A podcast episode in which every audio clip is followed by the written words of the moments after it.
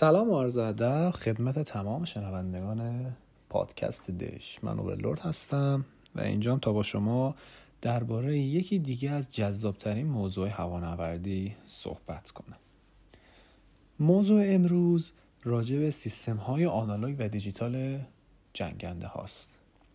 خب اول از همه بیایم بررسی کنیم کدوم قسمت از هواپیماها می‌تونه آنالوگ باشه و می‌تونه دیجیتال باشه. به طور کلی همونطور که می‌دونین هر وسیله پرنده که خلبان از داخل اون هدایت بکنه شامل چند دسته instrument یا همون آلات دقیق میشه. قسمت flight instrument و قسمت engine instrument. خب flight instrument های ما که به قول six pack خلبان ها معروف هستن همون نشانگرها رو می‌شناسن. اگه بخوام به صورت خودمونی بگم و خیلی وارد اصطلاحات aviation ش نشیم نشانگر سرعت سنج، نشانگر ارتفاع سنج، نشانگر rate صعود و نزول، turn slip coordinator یا نشان دهنده اینکه هواپیما در حالت skid یا slip و یا در bank یا همون کجی به قول خودمون فارسی هست یا نیست مهمترین اون نشانگر attitude یا وضعیت هواپیما که توسط یک هواپیمای مینیاتوری نشون داده میشه. و همچنین نشانگر heading یا همون حالت قطب نمای خودمونی تر. اینها جزء flight instrument هر هواپیمایی هستند اما اگر به سمت engine instrument بریم engine instrument های ما شامل نشان دهنده دور موتور نشان دهنده دمای روغن فشار روغن دمای موتور. در هواپیماهایی که از سیستم afterburner استفاده میشه نشان دهنده nozzle یا میزان باز و بسته بودن اون که به عنوان nozzle indicator معروفه. نشان دهنده fuel flow که میزان پاشش سوخت و در واحد پوند بر ساعت به ما نشون میده و نشان دهنده fuel quantity یا همون به قول خودمون باک هواپیما چقدر دیگه بنزین داره؟ اینا شامل engine instrument میشه. خب چرا اومدیم به دو دسته اینا رو تقسیم کردیم؟ به خاطر اینکه خلبان در حین پرواز به صورت کلی کارش با flight instrument ها هستش. چون پرواز با این instrument ها انجام میده. اما یک چیزی اگه هواپیما بدون instrument باشه نمیشه باهاش پرواز کرد؟ چرا؟ میشه. ولی کار خلبان خیلی سخت تره خب پروازهایی که ما انجام میدیم توی general aviation دنیا از دید زاویه خلبان به دو دسته کلی تقسیم میشن.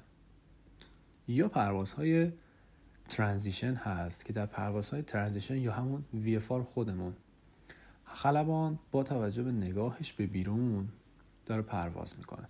نگاهش بیرون از طریق هماهنگسازی وضعیت هواپیما با خط افق یا horizon bar هستش.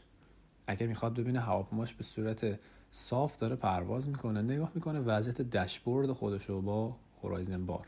اگر می‌خواد ببینه هواپیماش کج شده به طرفین آیا داره تغییر جهت میده یا نه نگاه می‌کنه به وضعیت wing tip هاش یا نوک سر دو بالش با horizon bar. اما اگر یه شرایطی باشه که دید کافی به سمت بیرون ما نداشته باشیم یعنی نتونیم به بیرون horizon bar رو تشخیص بدیم. موقع باید از instrument ما یا حالا دقیقمون استفاده کنیم. خب پس اینجاست که نقش flight instrument ها خیلی خوب مشخص میشه. استفاده از flight instrument ها هم خب روش خاص خودشو داره. یکی از روش هایی که در دنیا انجام میشه به نام cross check هستش. cross check به این صورته که شما به صورت یک به یک این instrument ها رو چک می‌کنید اما یکی از این instrument ها از همه مهمتره و میشه گفت مادر و پایه تمام این flight instrument هاست. اونم نشانگر attitude ه. خب می‌دونیم نشانگر attitude زاویه دماغه هواپیما رو به بالا و پایین. و میزان کج شدن بالها یا bank هواپیما رو به چپ و راست به ما نشون میده به صورت لحظه این سیستم معمولا دارای یه gyro با تعداد gimbal هستش که خب بخوام خلاصه و ساده براتون توضیح بدم. اینطوریه که یک توپ محرک با سرعت بالا که معمولا این انرژیش انجین دریون از توسط موتور هواپیما تولید میشه.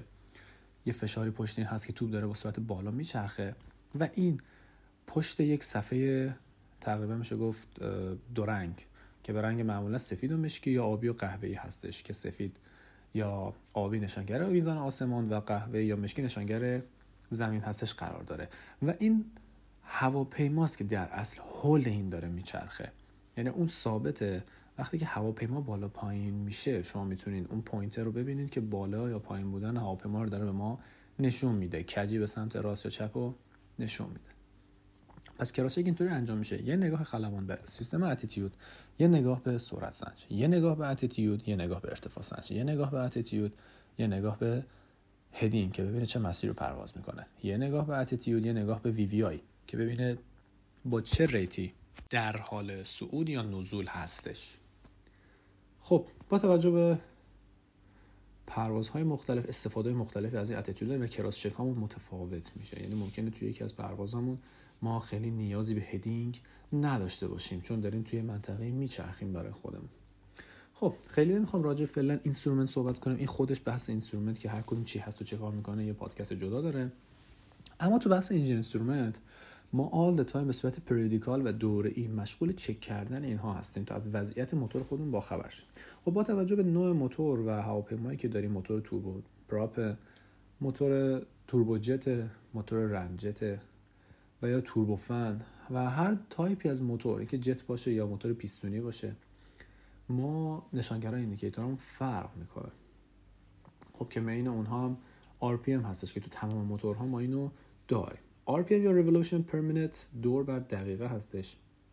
و ما میگه که در هواپیمای پیستونی ملخ ما و در هواپیمای جت دور توربین رو به ما میگه که داره الان چند دور میچرخه. بعضیا دور کمپرسور حتی ما می‌تونیم داشته باشیم که کمپرسور ما چند دور بر دقیقه داره میچرخه و توربین ما.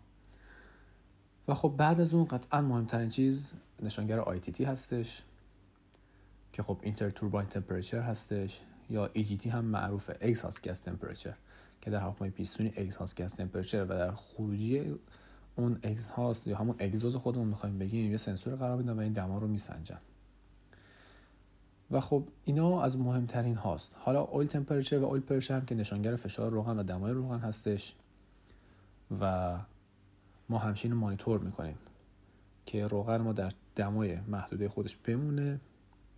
و فشار کافی روغن برای لوبریکیشن تمام سیستم های موتوری ما کافی باشه. خب میگم باز دوباره داریم خیلی وارد جزئیات instrument ها میشه اما برنامه راجع به این نبود. می‌خواستیم ببینیم که این سیستم ها در جنگنده های امروزی یه هواپیماهای مسافربری مختلف به چه صورت هست؟ آیا به صورت آنالوگ هنوز داره استفاده میشه یا دیجیتال؟ ببخشید انقدر حرف زدم. مجبور بودم تا یه توضیحاتی اول راجع به نشانگرها بهتون بدم. اما علاوه بر نشانگرها ما سیستم های دیجیتالی جدید که اومدن مجبور شدیم تا قسمت های جدید اویونیک پروازی هم داشته باشیم. مثل نمایشگرهای multi functional display یا MFD که خب می‌تونه به ما هم flight instrument رو بده هم می‌تونه engine instrument رو بده و هم می‌تونه به ما navigation map رو بده یا نقشه ای که برای استفاده ناوبری بشه. هزار و یک قابلیت رو می‌تونه به ما بده و مثل یک کامپیوتر می‌تونه عمل کنه. خب سیستم آنالوگ و سیستم دیجیتال هر کدوم مزیت و معایبی داره. از مزیت مهم سیستم دیجیتال اگه بخوایم یاد کنیم می‌رسیم به این نکته که سیستم دیجیتال هواپیماها اطلاعاتشون بسیار precise و دقیقه. خب این دقت خیلی در پرواز به کار ما میاد. چرا؟ چون ما می‌تونیم با کوچکترین واحدها هم پرواز کنیم. به عنوان مثلا خلبانی قرار 2000 پایی رو نگه داره در حین پرواز خودش. اگر با سیستم آنالوگ پرواز بکنه نهایت اینکریمنتی که وجود داره همون واحد بندی که روی نشانگر هستش می‌تونه 20 پا 20 پا رو ببینه. یعنی از 0 پا تا 20 پا هیچ چیزی نمی‌تونه ببینه. ولی وقتی که اقرب به 20 پا رسید می‌تونه متوجه که الان به 20 پا رسیده. اما می‌بینیم که امروزه تو سیستم های دیجیتال ما حتی تا یک پا رو هم می‌تونیم ببینیم. پس دقت خلبا میره بالاتر. خب این برای بقیه نشانگرا مثل نگه داشتن سرعت هم هست. ممکنه هواپیما سرعت سنجاشون 10 تا 10 تا یا 5 تا 5 تا باشه. اما ما می‌تونیم تو سیستم دیجیتال تا یک دونه یک دونه رو داشته باشیم. پس یکی از بزرگترین مزیت های سیستم دیجیتال دقت اوناست. مزیت بعدی رفع شدن error ها تو سیستم دیجیتاله. خب همونطور که ما می‌دونیم یک سری ایراداتی عقربه های دیجیتالی دارن. خود instrument دیجیتالی اصلاح می‌کنم عقربه های آنالوگ یا instrument آنالوگ دارن. اینا به خاطر ساختار قدیمی که دارن هر کدوم یک error هایی براشون هست. اگر می‌خوام این error ها رو براتون خلاصه بکنم میام یه رمزی براتون می‌ذارم. ice tea با قند. خب اما چی می‌تونه باشه؟ کلمه I C E T و G. instrument error بزرگترین error ی هست که تمام سیستم های آنالوگ دارن. اما این به چه معناست؟ آیا در سیستم دیجیتال هم هست یا نه؟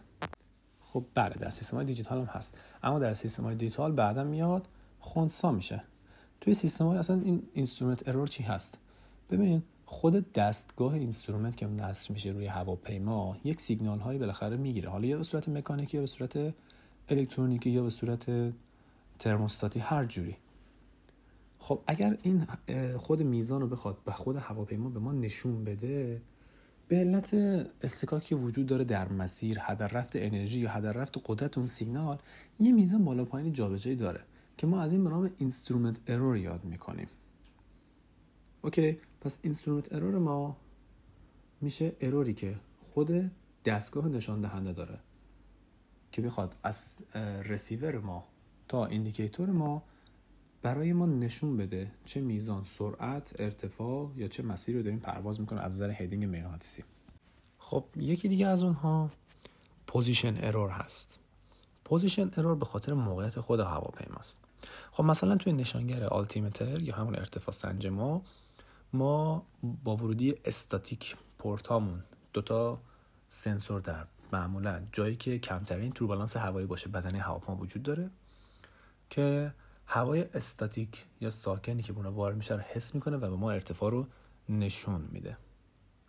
خب تصور کنین هواپیما در طول گردش به سمت راست هست و خب بدنه قسمت چپی هواپیما بیشتر در معرض هوا قرار داره نسبت به بدنه سمت راست. خب به خاطر این حالتی که هواپیما داره به لحظه ای ممکنه یک error ی به ما نشون داده بشه که این میشه position error حواسم هست. اون بحث ICE-T باقندی که بهتون گفتم توی اینها یه رمزه برای correction های این error ها که خب در ادامهش بهتون توضیح میدم. یکی دیگه از مشکلاتی که ممکنه برای ما به وجود بیاد compressibility error ه compressibility error چیه؟ یعنی error چسبندگی. زمانی که هواپیما داره با سرعت بالا پرواز می‌کنه و یا توی شرایط فشار G قرار داره. به علت اینکه هوا معمولا در نزدیک های سرعت صوت اگر دقت کنید هواپیما جنگنده که سرعت صوت رو میشکنن یک لحظه یک ابر مخروطی شکلی درش دورش قرار می‌گیره. خب همه می‌دونیم به علت سرعت بالا و سرعت صوتی که داره هواپیما پیدا می‌کنه آب بخار شکل و اطراف و یک لحظه میعان می‌کنه و به صورت مایع به ما نشون میده. پس چسبندگی ذرات میره بالا. این خود چسبندگی ممکنه برای ما یک لحظه ارور ایجاد کنه و ما نتونیم ورودی های دقیقی برای هواپیما داشته باشیم. خب error بعدی که ما داریم error density error ه که به خاطر چگالی هوا هست. خب هرچی با ارتفاع بالاتر چگالی هوا کمتر میشه. خب وقتی که ما خیلی از indicator مون با فشار هوا دارن کار می‌کنن تو چگالی کمتر هوا دقیق تر نمی‌تونن به ما توضیح بدن که الان در چه ارتفاع در چه سرعت و با چه rate ی در حال climb کردن یا ارتفاع گیری یا descend کردن نزول کردن هستیم. اما برگردیم سر همون بحث آیستی با قند I C E T G این رمز آیستی با قند ما برای سرعت هواپیما استفاده می‌کنیم. میگیم اگر ما ورودی هوایی که برای سرعت هواپیما داریم تا جایی که می‌خواد به ما نشون داده بشه چه ارورهایی بهش وارد میشه و چند بار اینا کرکت میشه یا درست میشه اصلاح میشه. خب چیزی که ما به هواپیمای ما می‌رسه indicated airspeed هست یا سرعتی که خود هواپیما داره برای ما نشون میده. اگر ما بیایم دو تا error position error و instrument error هم از این حذف کنیم یعنی correct ش کنیم می‌رسیم به calibrated airspeed یا سرعت کالیبره شده. اگر بیایم error بعدی که compressibility error یا error چسبندگی هم بوده می‌رسیم به equivalent airspeed اگر بیایم error density هم باز دوباره از اینها کم کنیم یعنی خالص تر کنیم می‌رسیم به true airspeed که true airspeed تو خیلی از پرواز ناوبری برای ما خیلی نقش مهمی داره. اما اگر بیایم error باد هم اعمال کنیم می‌رسیم به ground speed خب یادم رفت راجع به error باد بهتون بگم wind error یا error باد اگر یه هواپیما در حال پرواز باشه می‌دونی که سرعت هواپیما بر اساس لوله pitot tube ما در نظر می‌گیریم. یک لوله میزان ورودی هوا به داخلش و به ما نشون میده که ما چقدر سرعت داریم در هوا. حالا حساب کنید از مقابلم باد داریم. سرعت رو بیشتر نشون نمیده. خب آیا ما گول می‌خوریم و می‌فهمیم که الان سرعت اون بیشتر شده؟ خیر یه میزان میزان باد ما هست. اگر ما از طریق قسمت هواشناسی بتونیم باد داشته باشیم برای پروازهای ناوبری و یا ارتفاع بالا معمولا در ارتفاعات مختلف بادم به ما میگن. باد از این میزان کم می‌کنه و سرعت واقعیمون به دست میاد. خب اینجا راجع پس error هم از صحبت کردم باهاتون که توی سیستم دیجیتال تمام اینها به صورت خودکار کامپیوتری هر کدوم تصحیح میشه. اما آیا واقعا سیستم های دیجیتال همینقدر خوبن؟ یعنی اینقدر دقیقن و اینقدر برای ما اطلاعات به صورت دقت بالا و error خودشون برای ما okay می‌کنن؟ و اینکه خب هلو برو تو گلوی برای خلبان سیستم دیجیتال با چی کار می‌کنه؟ با برق. با چه برقی؟ با توجه به ایندیکیتوری که می‌تونه DC یا AC باشه که برق DC ما خب در داخل هواپیماها معمولا بسته حالا به نوعی مختلف. تو جنگنده سیستم یه طوره تو هواپیما مسافربری یه طوره. باتریا هستش آلترناتور هستش جنراتورهای DC و AC هستش داره تولید می‌کنه. خب اما توی بحث indicator های آنالوگ یا نشانگرهای آنالوگ یا هر سیستمی که آنالوگ باشه کلا می‌خوایم صحبت بکنیم. اینها منبع و source شون با انرژی مثلا هوا داره کار می‌کنه با فشار total pressure یا همون فشار کلی که میشه فشار استاتیک به علاوه فشار داینامیک داره کار می‌کنه. یا به صورت engine driven هستن با قدرت موتور داره کار می‌کنه. به صورت کلی اینها از نظر شرایط جنگی شاید برای ما سیفتر و ایمنتر باشن. یا اگه هواپای مسافربری اینا رو داشته باشه خب کمتر ممکنه دچار اختلال بشه. مخصوصا تو بحث پرواز کردن توی خطوط ساحلی توی توالایت یا همون فلق و شفقهای قطبی و یا اینکه بخواد در رعد و برق پرواز بکنه خب تمام اینا سیستم الکترونیکی هواپیما رو دچار تغییر انجام میده. خب. پس فهمیدیم؟ هر کدوم یه مزیتایی داره معایبی. پس می‌تونیم بگیم بزرگترین مزیتی که سیستم های آنالوگ دارن اینن که سورس و منبعش هیچ از بین نمیره. هر اتفاقی بیفته ما اونها رو داریم. مگر در شرایط خیلی خیلی خاص. که دیگه خب اونجا قسمت الهی بیانه که شما اون indicator نداشته باشید وگرنه خیلی کم پیش میاد. توی سیستم های دیجیتال که همه با برق کار می‌کنه اگر هواپیما به صورت electrical failure بشه و تمام سیستم الکتریکی ما از بین بره اون موقع است که ما هیچ کاری برای انجام دادن نداریم و باید بیرون پرواز کنیم. اما اگه با بیرون پرواز کنیم وقتی که تو ابر باشیم چه کار کنیم؟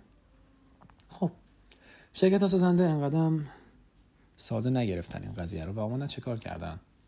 گفتم ما سیستممون رو به صورت main و اصلی می‌ذاریم روی سیستم های دیجیتال.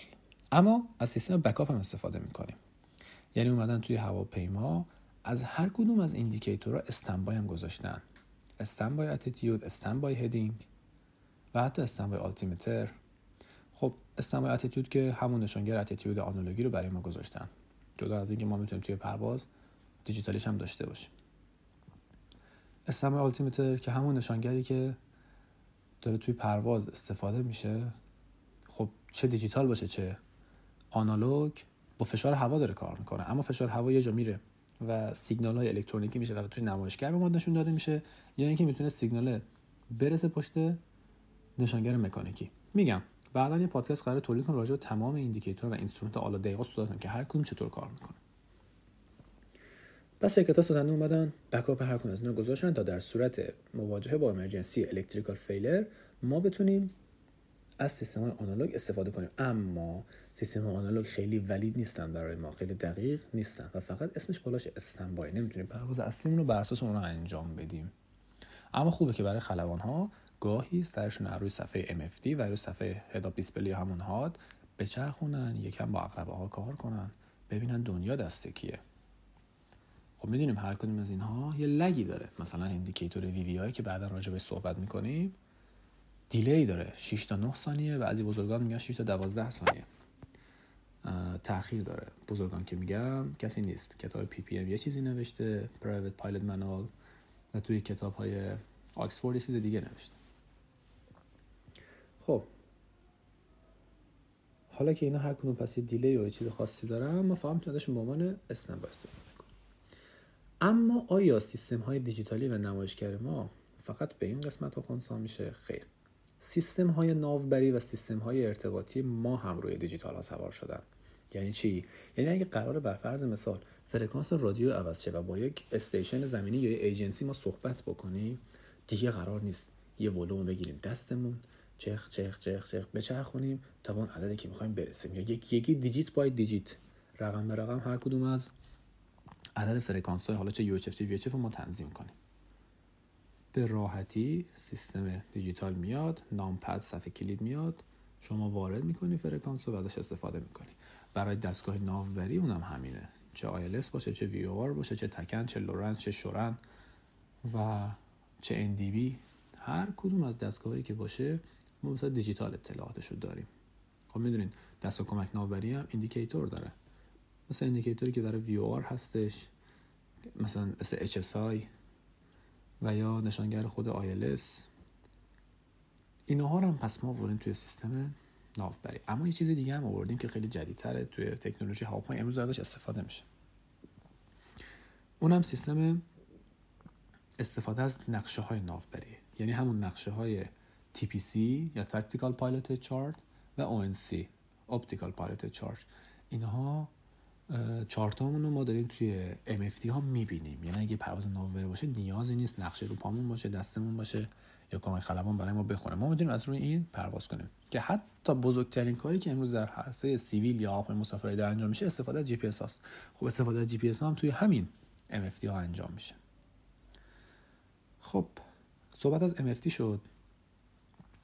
بعد به داخل نگاه کنیم.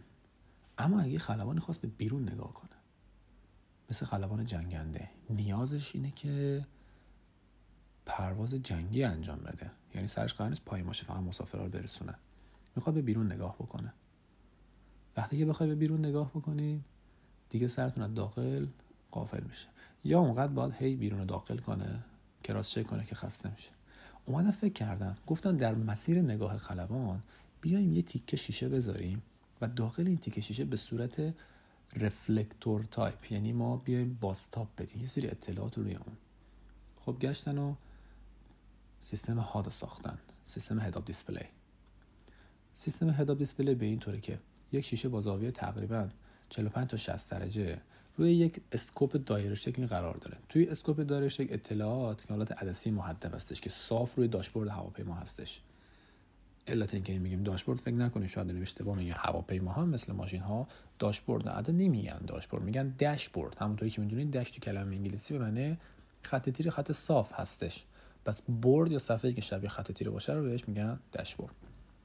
و این اطلاعات باستا میشه روی اون صفحه شیشه ای و خلبان می‌تونه هم اطلاعات رو ببینه و هم از توی اون شیشه بیرون رو ببینه. خب نه تنها هواپیما جنگنده بلکه امروز تا هواپیما مسافربری هم قضیه داره استفاده میشه. خلبان به هنگام فرود خب قطعا باید باند رو نگاه کنه. هی نگاه به باند بکنه هی نگاه به صورت خودش. اما این قرار هی سرش بالا پایین بشه می‌تونه حتی دچار vertigo یا گمگشتگی فضایی بشه و حالش به هم بخوره.